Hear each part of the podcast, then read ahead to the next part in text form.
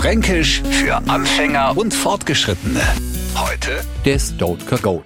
Haben Sie gewusst, dass wir Franken Hellseher sind? Ein kurzer Blick und wir wissen, das dort kein Gold. Und da ist wurscht, ob wir uns ein frisch verliebtes Bärle anschauen und über seine Zukunft orakeln oder einen Autofahrer beobachten, der seit 25 Minuten versucht, Ei zu bargen.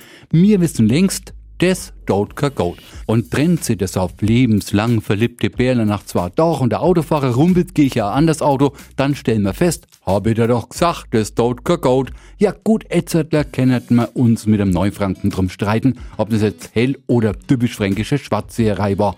Wir sagen, wir haben's gewusst und uns vom Gegenteil überzeugt, das geht schief, das dort kein Gold. Fränkisch für Anfänger und Fortgeschrittene. Täglich neu auf Radio F und alle Folgen als Podcast auf radiof.de.